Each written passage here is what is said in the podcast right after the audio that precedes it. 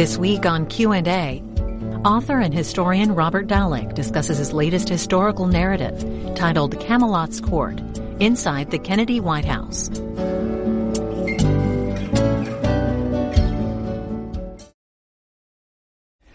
Robert Dallek, in your recent book, Camelot's Court, Inside the Kennedy White House, the last paragraph of your entire book, I cannot resist saying thank you to President Barack Obama who has graciously hosted four dinners for presidential historians, where I had a close up look at what a president hoped he could learn from history. It provided a glimpse into how a president interacted with men and women trying to offer useful judgments on the not entirely different problems earlier presidents, including Kennedy, faced. What's your insight into President Barack Obama because of four dinners with him? Yeah. Well, he's a highly intelligent man. Uh, he is uh, keenly interested in history and the way in which the presidential institution has evolved and what he could take away from past uh, presidential performances to make his a, a more compelling and more successful administration. I wish, I wish we had, you know, some extraordinary answers to provide him but of course, the nature of history is that uh, it's an imperfect, uh, humanistic enterprise.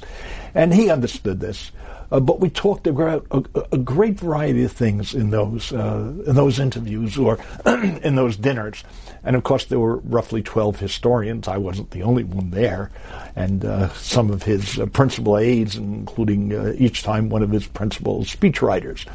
So uh, for me, it was a fascinating experience to be able to, at one point, sit right next to the president uh, at dinner and uh, have this kind of exchange with him.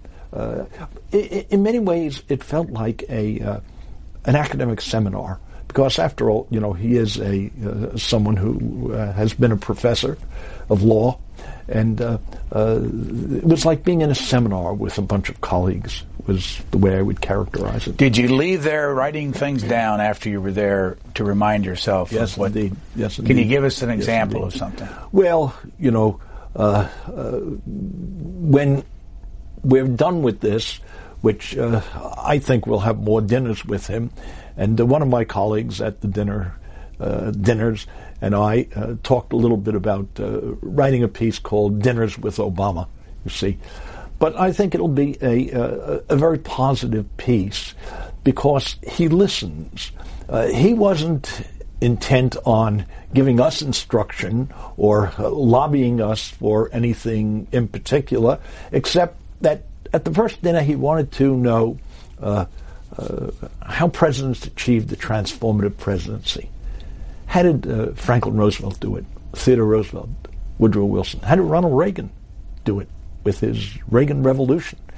At the second dinner, because this was in 2010, uh, he was slipping somewhat in the polls and uh, did not have the continuing hold on the public's imagination that he had at the start of his first term. Now, of course, that's not unusual. Uh, once presidents are there for a while, uh, their limitations, uh, flaws are going to be uh, in evidence. But we talked about how to reconnect to the public, and I told him the anecdote about how uh, after Franklin Roosevelt died, and his body was being transported from Warm Springs, Georgia, to Hyde Park, where he was uh, buried. Some man stood by the railway track sobbing, and somebody said to the man, Did you know the president? And he said, No, but he knew me. And I related that anecdote to the president. And he nodded. He understood that making that kind of connection to uh, ordinary folks was essential for uh, presidential success. At the third dinner, it was in 2011, and uh, we talked about the coming election, and he was a little more uh, uh, verbal at that point with us, and uh, essentially he said he wasn't concerned about any of the Republicans he was facing. In fact, he said, uh, this fellow Romney has twisted himself into a pretzel, which of course proved to be so accurate a uh, assessment of uh, his candidacy in 2012. And uh, then he uh, talked about the fact that his opponent in the election was the economy. That's what he saw. The last time we had dinner with him was in January of uh, 2013, and uh, almost a year ago, just a year ago now, and uh, uh, he was very upbeat. He had just won re-election. He talked about uh, his State of the Union message, his inaugural speech that he'd be giving, comparisons to other inaugural addresses, especially at second terms, start of second terms. We talked a little bit about the issue of the second term curse, you see, which obviously, given how many difficulties he's uh, struggled with uh, during the course of 2013, one could say, well, you know, there it is again. Now, I don't believe in curses. You know, I don't believe in uh, jinxes or anything like that. And I think it's just inevitable that a president is in a second term is going to have a more difficult time than at the start of a first term because presidents come to office initially on a wave of enthusiasm, excitement, even if they've only won by the narrowest of margins, which was true of John Kennedy. You know, he won by a, a, a sliver, and yet very quickly he uh, gained a kind of popularity, kind of approval from the public. But by the start of a second term, people see the fact that a president doesn't walk on water. He's not a miracle worker, as some people like to think at the start of a presidential administration. And uh, it's more difficult for him, and especially if he's dealing with an opposition Congress, as uh, this president has had to deal with. The subtitle of this book that uh, you just wrote, Inside the Kennedy White House, uh, and you talk about the individuals there, there are still people that we're talking about today. Everybody knows their name that follows history. I wonder if there's anybody in this administration who will be talking about 50 years from now. Well, that's an interesting question. I think Valerie Jarrett, after all, she's been there through uh, uh, the five years, and there's every reason to believe she's going to be there for another three years. And so I think uh, some historian is going to want to get her papers, uh, interviews with her if possible, uh, since uh, she, among all the insiders at the White House, probably has been closer to uh, President Obama than any other uh, advisor. So I think she's certainly one name that will uh, register on historians. Here's a fellow you write about in your book a lot. This is from 1996. He was here for a book notes. Let's watch it. John Kennedy intended to write his own history of his presidency uh, with my help. And more than once he would refer to me, he would, he would he would ref- he would say in talking to me, uh, he would refer to that book we're going to write, and I always said to him, the book you're going to write, Mr. President, because I didn't have any intention of uh, hanging around uh, his life uh, forever. But when he was suddenly gone and could not write that book, I felt I had some obligation to do it. How did he fit in the Kennedy White House? Well, he was, of course, the president's wordsmith. He was a brilliant speechwriter. But he and Kennedy had a kind of uh, symbiotic relationship. I don't mean they were friends. I don't mean that they socialized because Sorensen said they, they didn't have that kind of relationship. But there was a kind of intellectual exchange between them and a kind of uh, intuitive understanding of where this president wanted to go in his administration and what he wanted to say.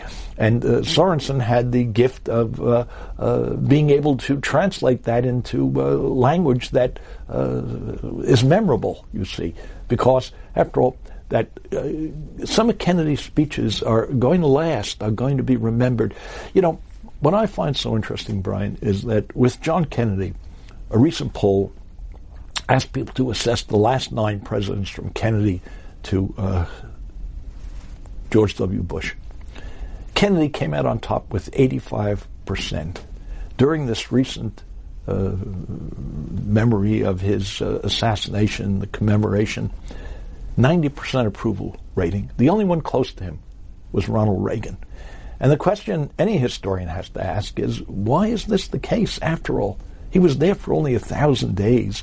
It was the seventh briefest presidency in American history. And the answer, I think, is that on the one hand, people don't much like his successors.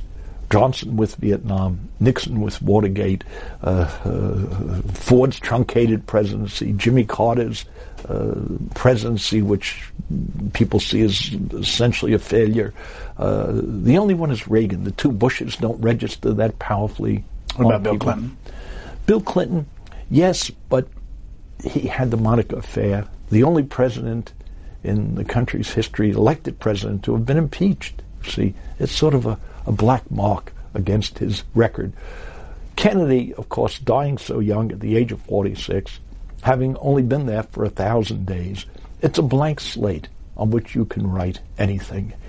And he was so young, and the country identifies with that. And they have a sense of loss over, to this day, I think, over his assassination. But he gives people hope. And so what they remember are his words.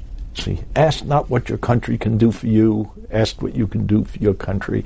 His famous uh, peace speech at American University in June of uh, 1963, in which he said, we, think, we need to, to, to think anew about the Soviet Union.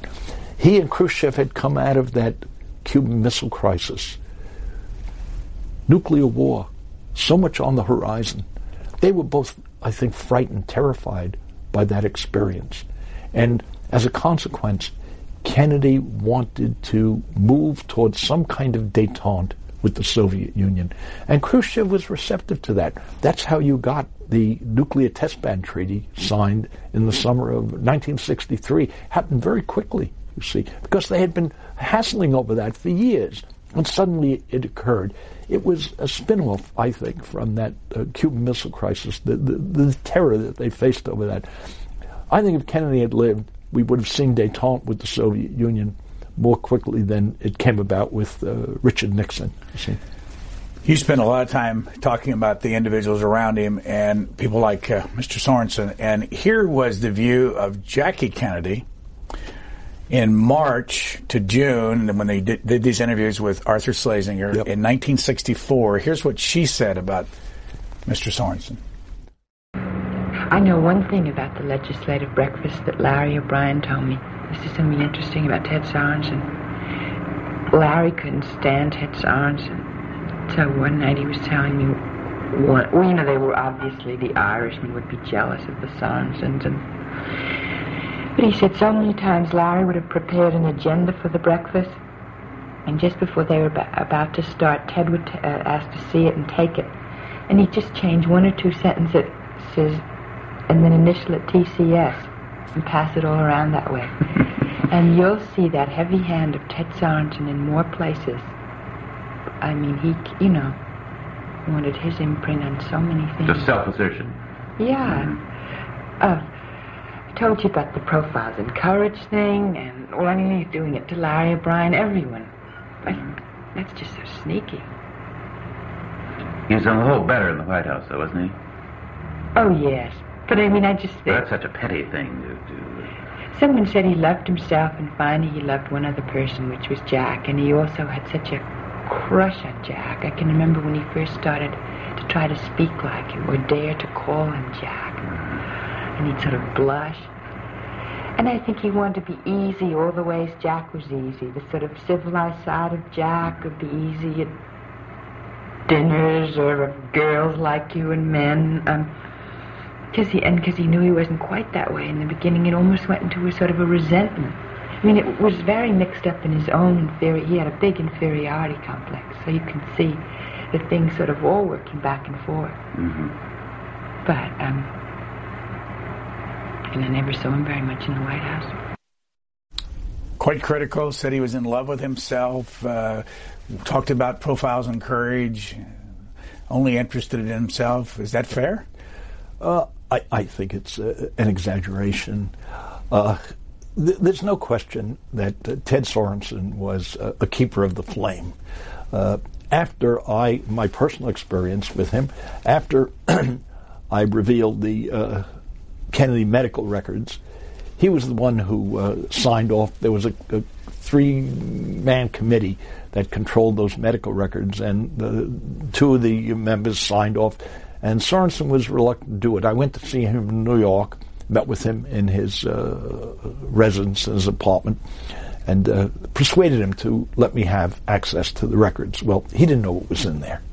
And when uh, the records came out, the New York Times ran a front page story about my findings, the Atlantic magazine published an article out of uh, my book and on these uh, on Kennedy's medical history. Sorensen was angry, and when he'd see me, which was a few times after that, he'd say there was no cover up. Well, of course there was. I mean, they were hiding from the public uh, the extent of Kennedy's medical history and uh, difficulties, because if people knew how many medical uh, health problems Kennedy had, I don't think he ever would have been elected in 1960, however unfair that may be, because he acquitted himself brilliantly during the presidency. I set his medical records down alongside of the uh, Cuban Missile Crisis with the tapes we had, and uh, uh, he didn't. There were no concessions to his uh, medical difficulties during that crisis. Now, it was the medications that helped him, I think, get through it without uh, uh, stumbles. But anyway, to get back to your point about about Sorensen, uh, he was a, a, somewhat prickly character, uh, very defensive about uh, Kennedy, as if he were the you know keeper of the of, of the flame. Um, but I don't know why Jacqueline Kennedy was so uh, critical of him. I think she was uh, overly critical in the sense that Sorensen was a, a total loyalist and he served Kennedy's needs and desires and wishes to uh, the nth degree. And it wasn't as if he stole thunder from Kennedy. Uh, he made, he didn't make claims to having uh, published profiles in Courage.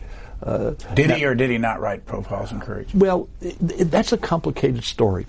Uh, he did write part of it. There were others who contributed. My research told me because Kennedy would would listen to the uh, tapes of uh, the transcripts of uh, the chapters, and he would edit them. Now, it would be unfair to say that Kennedy was the author, of, the sole author of Profiles in Courage. On the other hand, it would be unfair to say that he didn't have anything to do with it or had a ghostwriter do it, because he was vitally involved. So it was a, a, a combined effort, so to speak.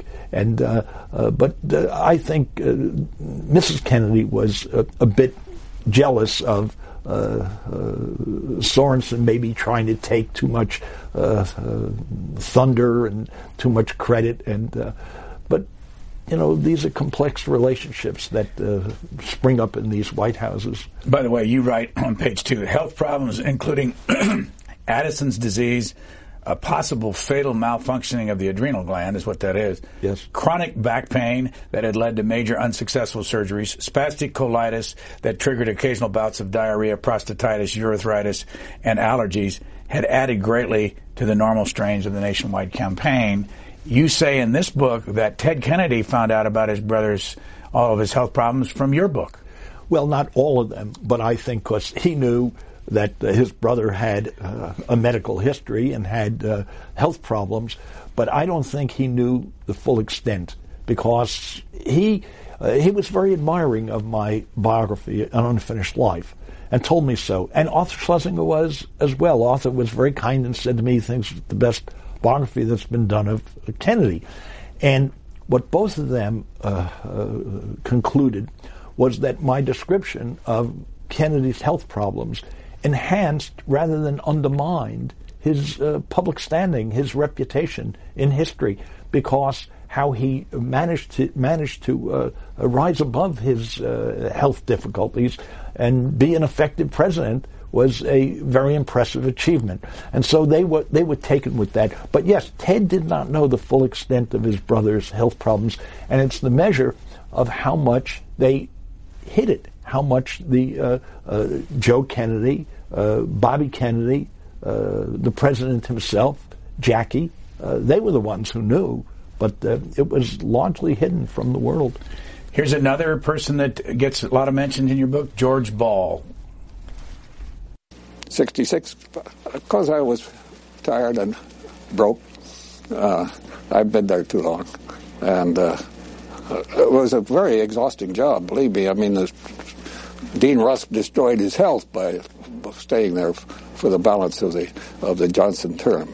Uh, no, I, I wanted to get out. I mean, it was it was not just Vietnam, although Vietnam contributed because it wasn't that I wasn't making getting anywhere in my my protest, but uh, which which which is true, but uh, that uh, I couldn't get the president and, and the people around him interested in any any other part of the world outspoken critic of Vietnam, although you say in your book that in the early on times that he was backing basically what they wanted to do in Vietnam in the early years. Can you explain that? Yeah.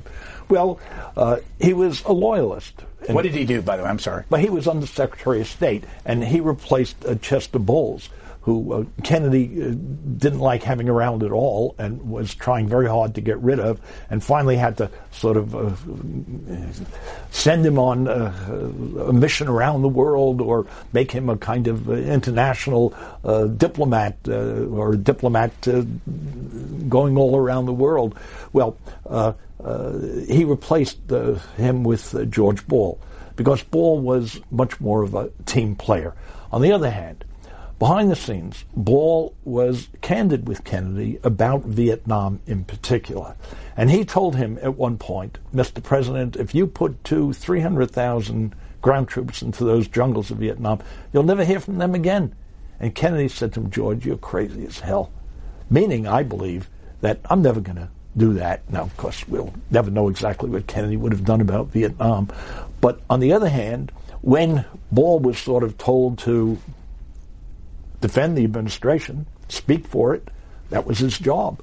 You know, it's sort of like a vice president. You don't uh, go out on the hustings and give speeches that are uh, in uh, contradiction with what a president is saying. and so he, he pretty much defended. But behind the scenes, he was he was candid with Kennedy and was one of those who was a very early critic, along with John Kenneth Galbraith and uh, George Kennan, uh, they want Kennedy against, and I don't think Kennedy ever would have uh, done what Lyndon Johnson did in Vietnam. I don't think he ever would have put in 545,000 troops. Here's an audio recording of John Kennedy right before he was assassinated talking about the Diem coup.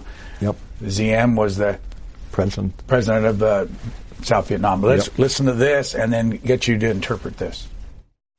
Monday, November 4th, 1963. The, uh, over the weekend, the uh, coup in Saigon took place. Culminated uh, three months of uh, conversation about a coup, comma, conversation which divided the government here and in Saigon.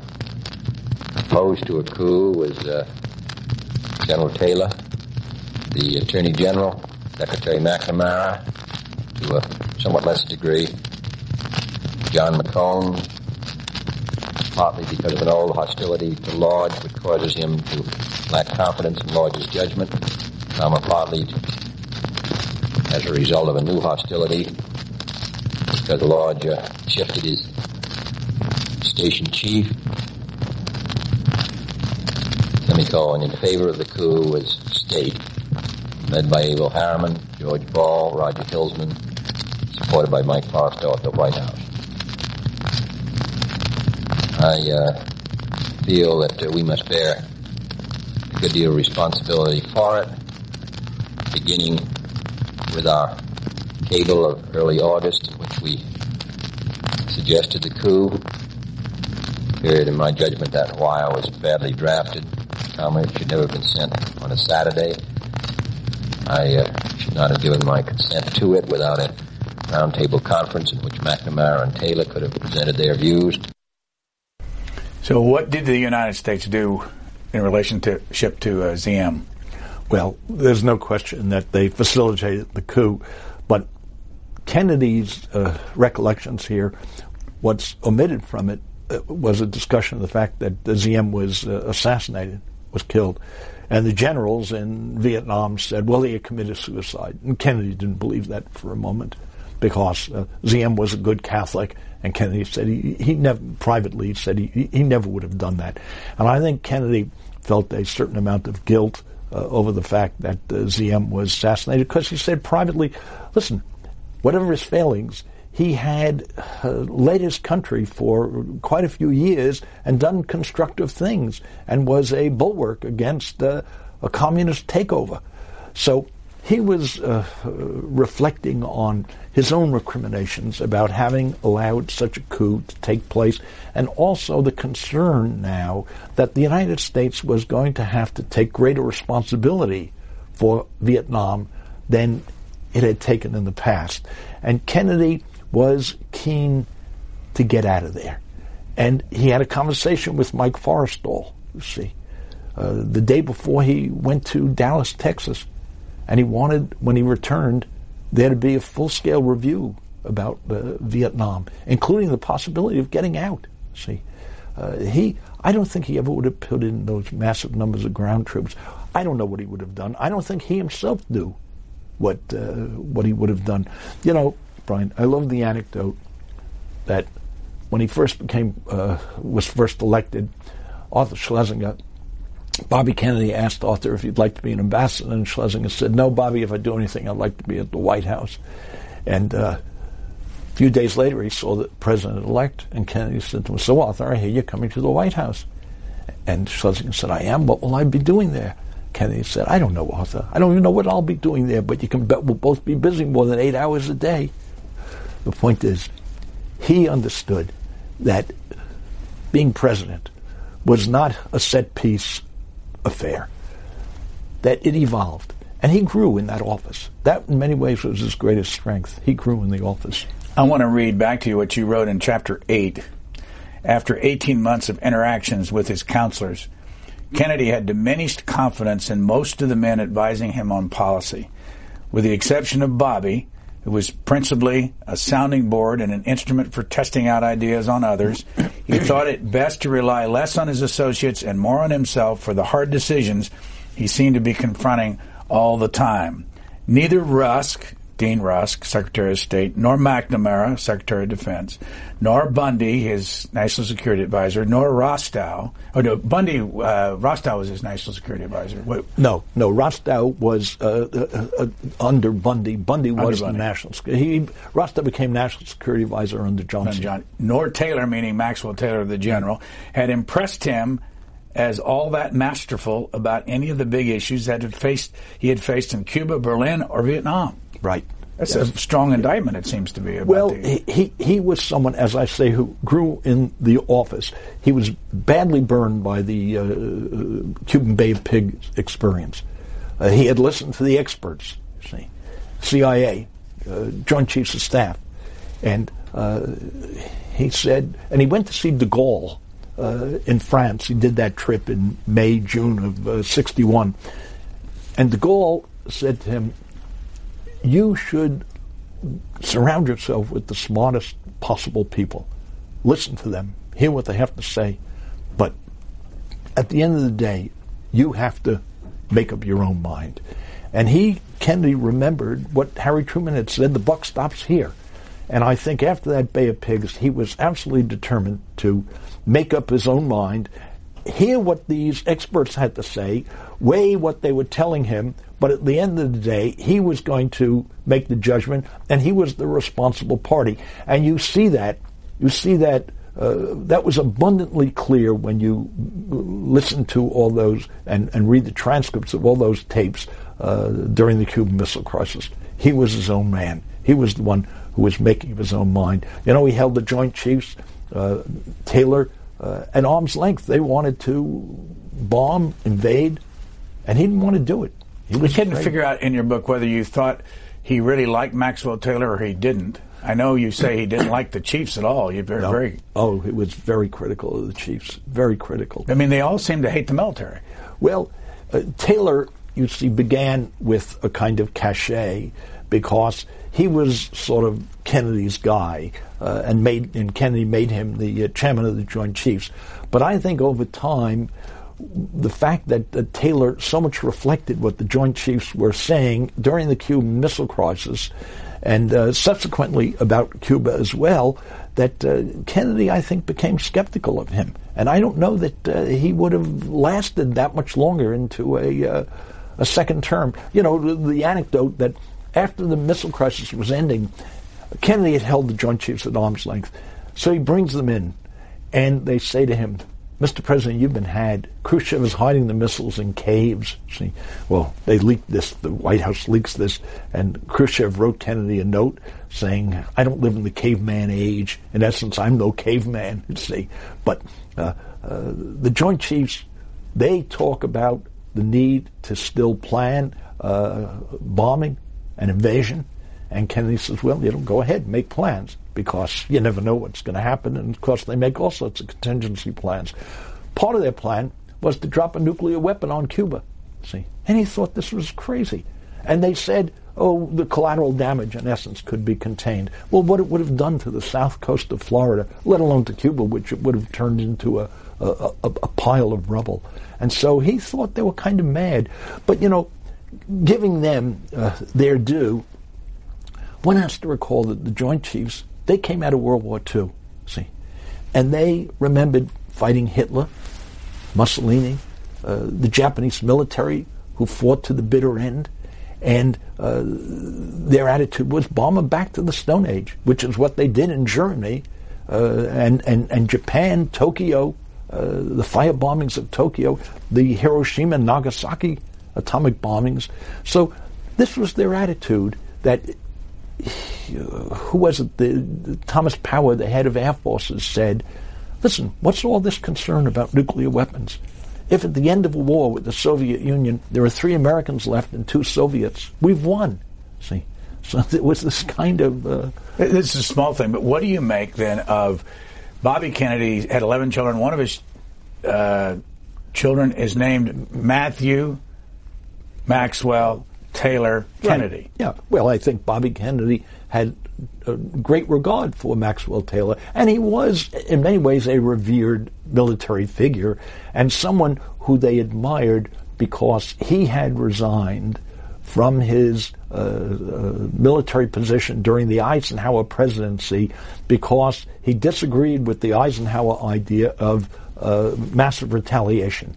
And he was the one who spoke for the idea of building up ground forces to combat or uh, counter uh, any Soviet threat in Europe. And they that's why they brought him into the uh, White House. The Kennedys brought him into the White House in the first place because he had this opposing view to the idea of massive retaliation. See, and so they appreciated that. But over time, I think the fact that he was reflecting because he was in a difficult position uh, was he going to come to the White House and say, "Oh, you know, the Joint Chiefs are all wet. You know what they're advising you? I think it's not."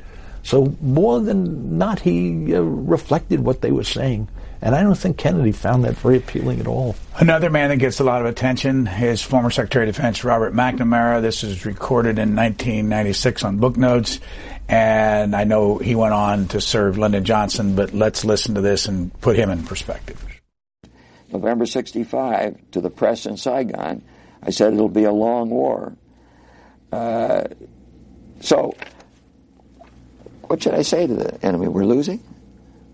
That McNamara, and by the way, my report to the president, which I said, uh, I said in, in December 65 to him, there's only a one in three chance, or at best a one in two chance that we can win militarily. He said, do you mean to say you don't think we can win militarily? I said, yes. Now, that was my report to me. Should I have said that publicly? What do you think? What does your audience think? Now, this is a terrible dilemma. And, and particularly so when I want to tell you that I was in a very small minority. And I'm not saying I was right. Other people thought then, and many think today, that we were winning then. And as I've suggested, some people think today we were winning then. It was the press that caused us to lose. That is baloney.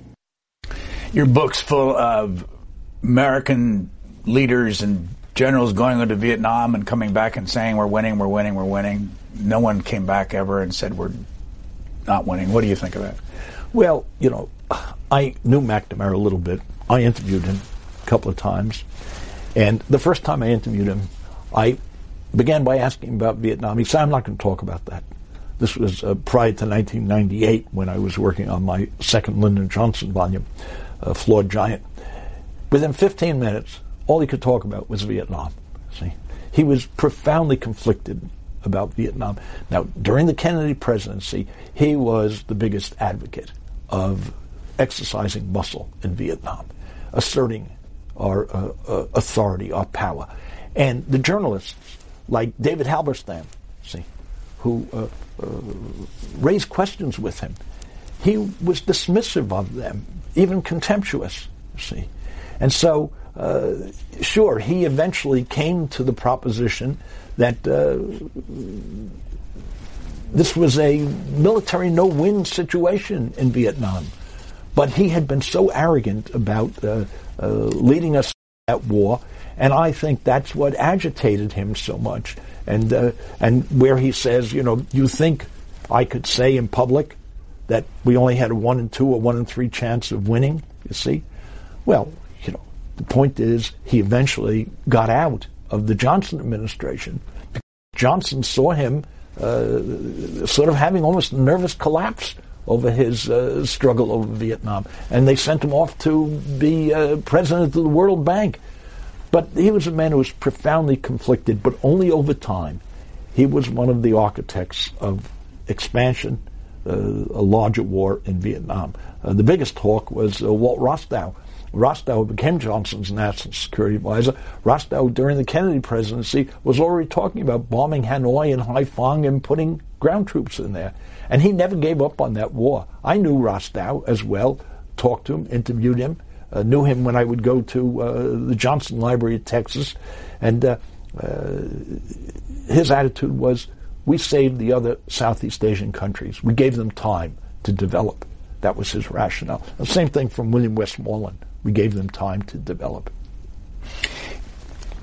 Page 329, there, there's a, a, juxtaposition in, in one long paragraph, uh, and it gets back to the image of the president and whether or not, if we'd have known he was that sick, would he have been elected. This is another one of these that if we'd have known this, what would we have thought? Um, Jackie Kennedy reflected the depths of their fears when she told her husband that she and the children wanted to die with him. This was during the Cuban Missile, Missile crisis. Yeah uh, if it came to that, despite her reluctance to leave, he was sending her out to the country or someplace right. away from the White House. Um, he sent her and the children away to the safety of a bomb shelter. Then you write, he then invited Mimi Beardsley to spend the night of October the 27th with him at the White House. She witnessed Kennedy's grave expression and funereal tone that evening when he told her that, quote, I'd rather my children be red than dead. And Mimi Beardsley was who? Well, she was a 19, 20 year old intern who uh, Kennedy uh, began having an affair with uh, in the summer of 1962. And he had a, a sustained uh, affair, relationship with her uh, to the end of his life. Uh, she saw him the week before. Uh, she describes in her book how she saw him the week before uh, he went off to Texas. And she claims in her book that he said to her, Well, I wish I could take you with me to Dallas, but I can't. Well, of course he couldn't because Jackie Kennedy was going on the trip with him. And uh, uh, he had this relationship with her in which they were vitally tied to one another. In a way, it was, you know, a really curious business that, uh, and there was something uh, bizarre almost about this. After all, he was a 45 year old man, president of the United States. He had relationships with women galore. See? Why did he have to seduce this 19, 20 year old kid? Now, she doesn't complain in the book about this. Her uh, book. Her book. You know, in fact, she wrote me a note uh, saying she thanked me for having brought this information forward in my first book in 2003 because she she had carried this as a secret, you know, and her book is called Once Upon a Secret, and uh, and she said also in her note to me that uh, that's how she met her second husband because of this story coming out and uh, uh, I never met her, but we corresponded. Uh, we had. Uh, it seems like a very nice, intelligent woman. How did you find the story in 2003? Well, uh, I had read in the uh, Kennedy Library an oral history by a woman named Barbara Gamarekian, who was the deputy uh, press secretary at the uh, Kennedy White House under uh, P.S. Salinger. And I happened to meet her at a cocktail party here in Washington. And uh, I said to her, Barbara, I've just read your oral history in the 17 blacked out pages. And she agreed to let me in them. Well, when I read them, uh, this is what she revealed that Kennedy had this affair with this 19, 20 year old. And then uh, all I had was 38 words, two lines in my biography in 2003 about this issue. And uh, I, I, wasn't intent on mm, making a big deal out of this. What interested me about it was the fact that I had interviewed a number of journalists for that biography. And I asked them, Did you know about Kennedy's womanizing? They said, Yes. Well, we suspected. Why didn't you write about it? You didn't do it in the 1960s. You didn't intrude on a president's private life in that way. And so uh, it was it was hidden from the public. Well, when I brought this forward, the press got on to this, and uh, the New York Daily News, a reporter called me up and they said, "Who's this woman?" Uh, I didn't know who she was, and Barbara didn't want to tell me. And I, trusted what Barbara was telling me and had written and uh, said in her oral history. And I didn't want to know. I said, this woman must be in her 60s. Leave her alone. Why, you know, she doesn't want to bring it out. Why should I? Anyway, they found out who she was. Good investigative journalists, I guess, you, uh, journalism, I guess you could say. And uh, she then was sort of all over the place. And the New York Daily News for three days in a row ran front page stories about Kennedy's Monica. It was the time of the Monica Lewinsky business. And in the first day they had the story on page three, they had a picture of Monica Lewinsky and of me. As I said to my wife, I never even met the woman. well, here's the NBC interview with Meredith Vieira, just a little bit of it with Mimi Beardsley uh, a couple of years ago. And the last room that um, we went into was a bedroom. It was Jackie Kennedy's bedroom. I learned later that it was Mrs. Kennedy's bedroom. Uh, it was blue, pale blue, I remember. I felt the president getting closer and closer to me. Looked me right in the eyes, and I, I actually, he then put his hands on my shoulders and sort of guided me down to the edge of the bed, sort of the corner of the bed. And I, think he may have even said to me, Is this all right? Are you okay? Is this okay? I don't really think I knew what he was talking about. What I felt was, is what okay? I didn't really know what was about to happen. And then what did happen was I lost my virginity right there. I then I think I went a little bit into shock. Why did she write the book, do you think, and go through all, in all the details about their relationship yeah. over an 18 month period and she flew around the country available to him at the end of the day? Yeah. It is so interesting, Brian, because when I first uh, published my book, and the story came out about her, and the New York Daily News revealed uh, her name and who she was. I heard on the grapevine that uh, a publisher offered her a million dollars to write her uh, book, a memoir, and it wasn't until you know what eight years later that she finally did it. So I never asked her. I don't know why she did it. Maybe she needed the money. I suspect they still were willing to pay her because it really was very much a tell-all book. And of course, some of the details she reveals uh, are, somewhat shocking. You know. But go back to what I when I read the two paragraphs. Jackie Kennedy's has great fears about her husband. She wants to keep the children and, and, herself around him in case they die. And then in the next page, he's on October the 27th during the Cuban Missile Crisis is going upstairs to her bedroom Jackie Kennedy's bed and bedding down this 19 year old or 18 year old, whatever she was. What are we as the public? Is this does this really not matter well, to the public? You, you know, it it two ways you can look at this, Brian. On the one hand, did it have an impact on his conduct to the presidency? As far as I can tell, no. I mean, uh, was he going to be found out? Was he going to be impeached? Uh, not in 1962, 63 as I said, the press did not uh, write about a president's, at least the mainstream press did not write about a president's private life in that way. But it says something about the man's character, about his personality, about the fact that there was some kind of deep felt neediness that this man had, that he had to seduce this 19, 20 year old young woman.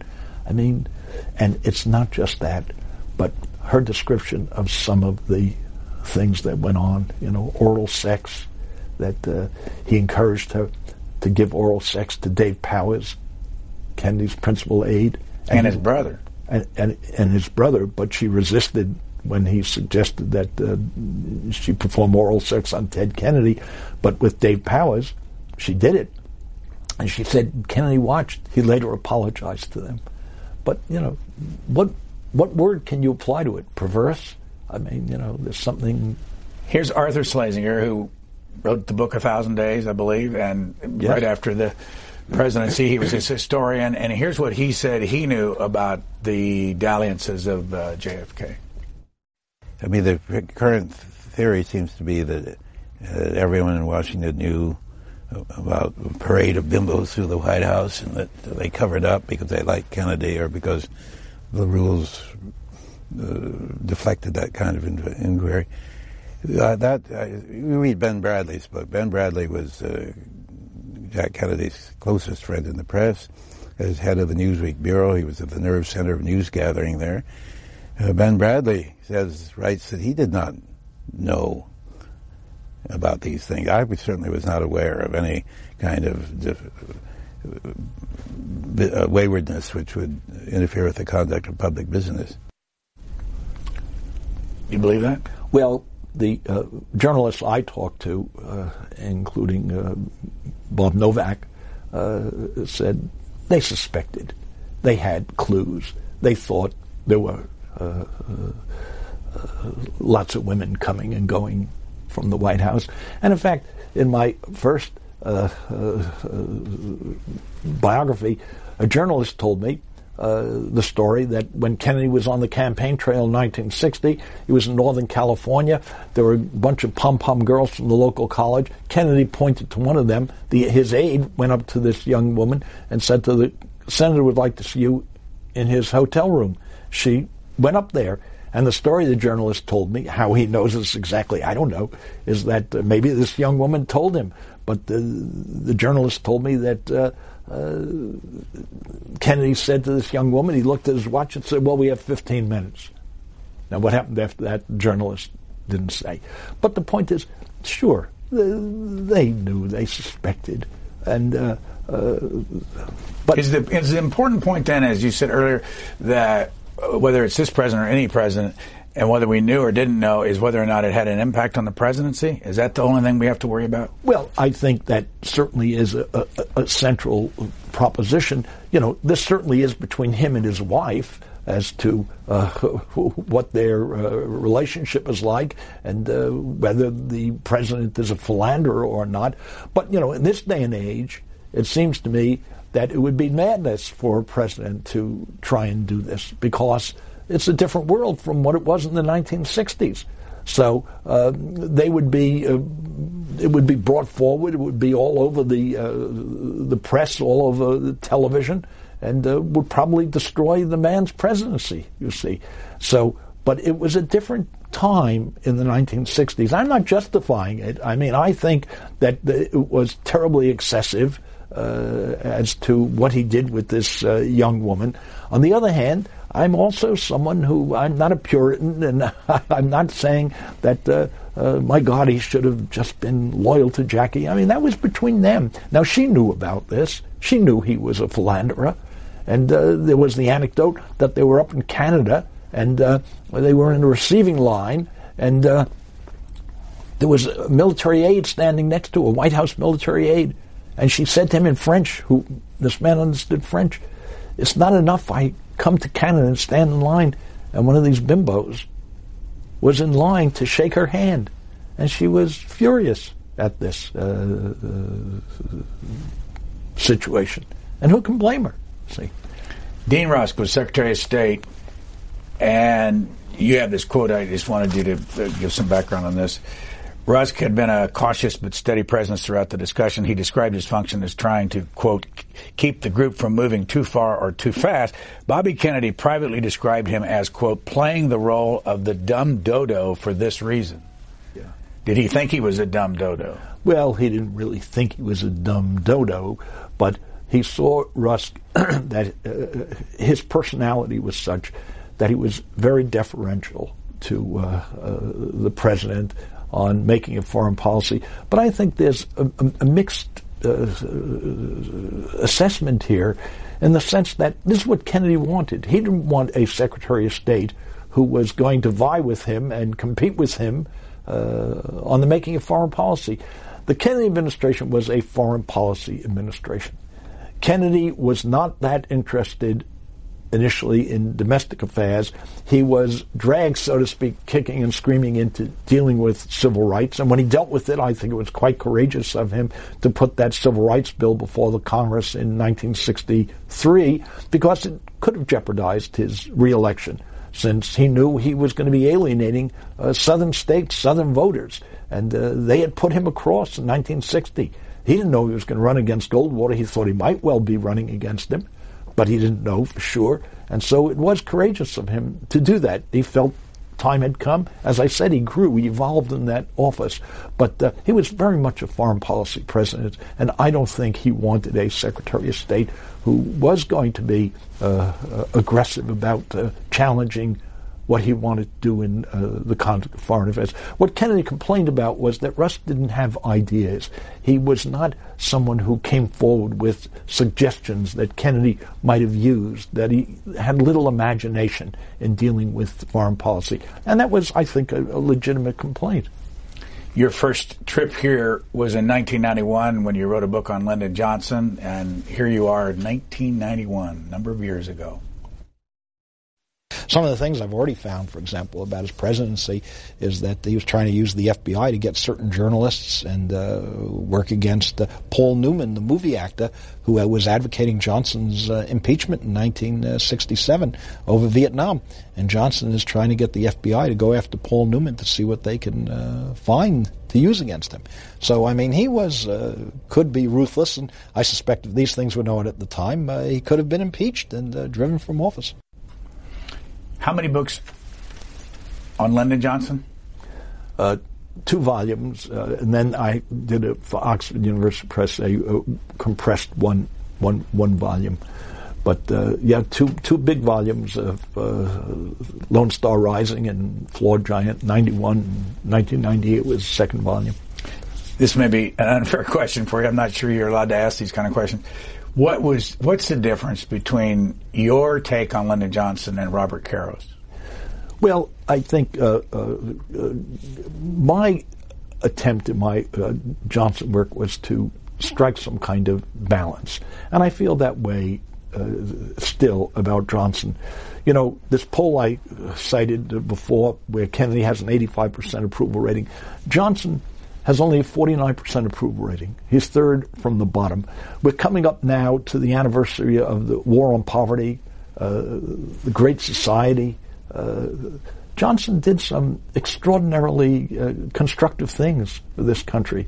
Sure, we didn't abolish poverty as he wanted to, but he certainly eased the plight of people, and he took another step forward from where the New Deal and Franklin Roosevelt were in humanizing the American industrial system. And I think that's to be admired and applauded, because he was ruined by Vietnam.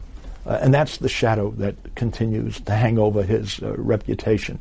Um, I don't know what Mr. Caro is going to say about the Johnson presidency. You see, uh, he's just uh, reaching that point in writing about the Johnson presidency. But I think Caro has evolved in time over uh, his uh, picture of Johnson. You know, in the beginning, there was some very, very critical uh, writing about uh, Johnson, particularly when he ran against Coke Stevenson in that uh, 1948 uh, Senate campaign, and uh, and I think he, he he's become more I don't know what word to use, receptive or uh, gentle in his criticism of him, and uh, and of course he, his his volumes are beautifully written.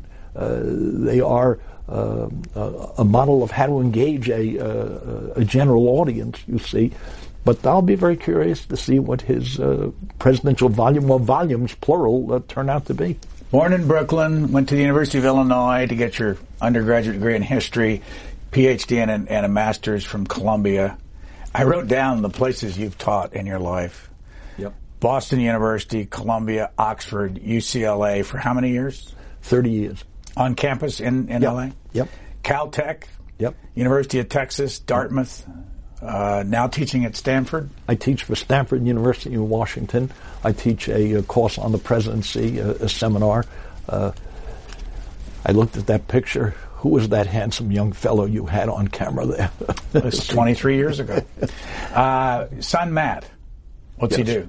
Uh, my son Matthew has his uh, earned a bachelor's degree from uh, Berkeley, uh, PhD in modern American political history from Columbia. Uh, he became a speechwriter, was uh, Richard Gephardt's speechwriter for I think two and a half years. Currently, he's a full-time faculty member for the University of California in Washington. They have a big Washington center on Rhode Island Avenue, and he teaches full-time for them. Uh, he published a, a- an excellent book on Ronald Reagan called The Right Moment, and he's uh, finishing a book he will call uh, Eat War, Sleep War, Think War, Franklin Roosevelt's Civil Defense. And it's about Roosevelt's civil defense in 1940 uh, to uh, 44 Where did you meet Jerry Dallek? in, uh, in California, in Los Angeles. How long have you been married to her? Uh, it'll be 49 years this year. And what did she do? When, or what did she do when you met her? Oh, uh, she became a health policy uh, analyst, and uh, she headed a nonprofit in Los Angeles called the Center for Healthcare Rights, dealing with Medicare and uh, uh, Medicaid. And uh, when we moved to Washington, it was because of her job offer. She worked for something called Families USA, heading their policy department, and then she went to a uh, institute uh, at Georgetown uh, where they did uh, health policy analysis. So she had a long career in uh, in health policy. You've written 12, 14 major works, including the one that we've been talking about, and I look at the list out front. Um, of all those, one on Harry Truman, Nixon Kissinger, LBJ, uh, John F. Kennedy, Franklin Roosevelt, and then the book on William Dodd. Right. Uh, who- it's the same book that uh, Garden of Beasts that Erik Larson did. Not the same book, but same subject matter. Right. Which one of these did you have the most fun writing?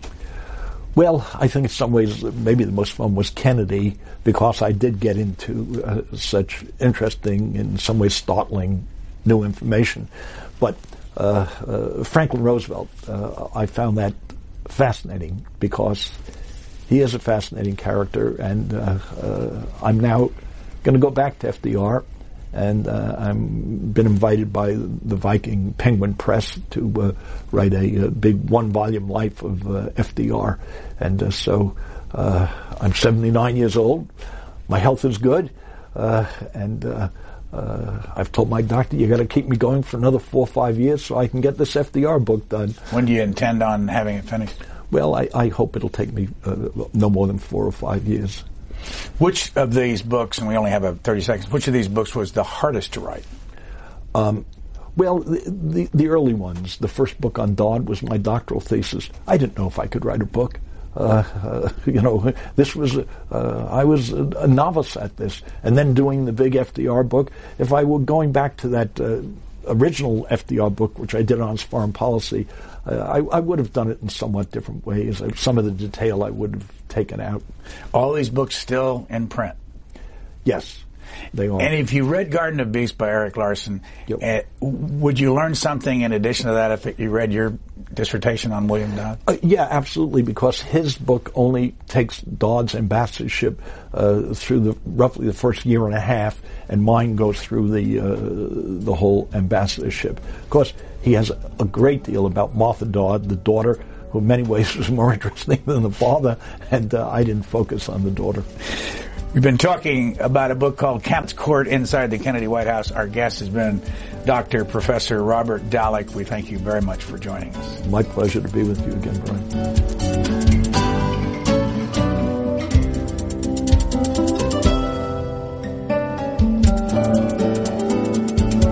For free free transcripts, or to give us your comments about this program, visit us at Q&A.org.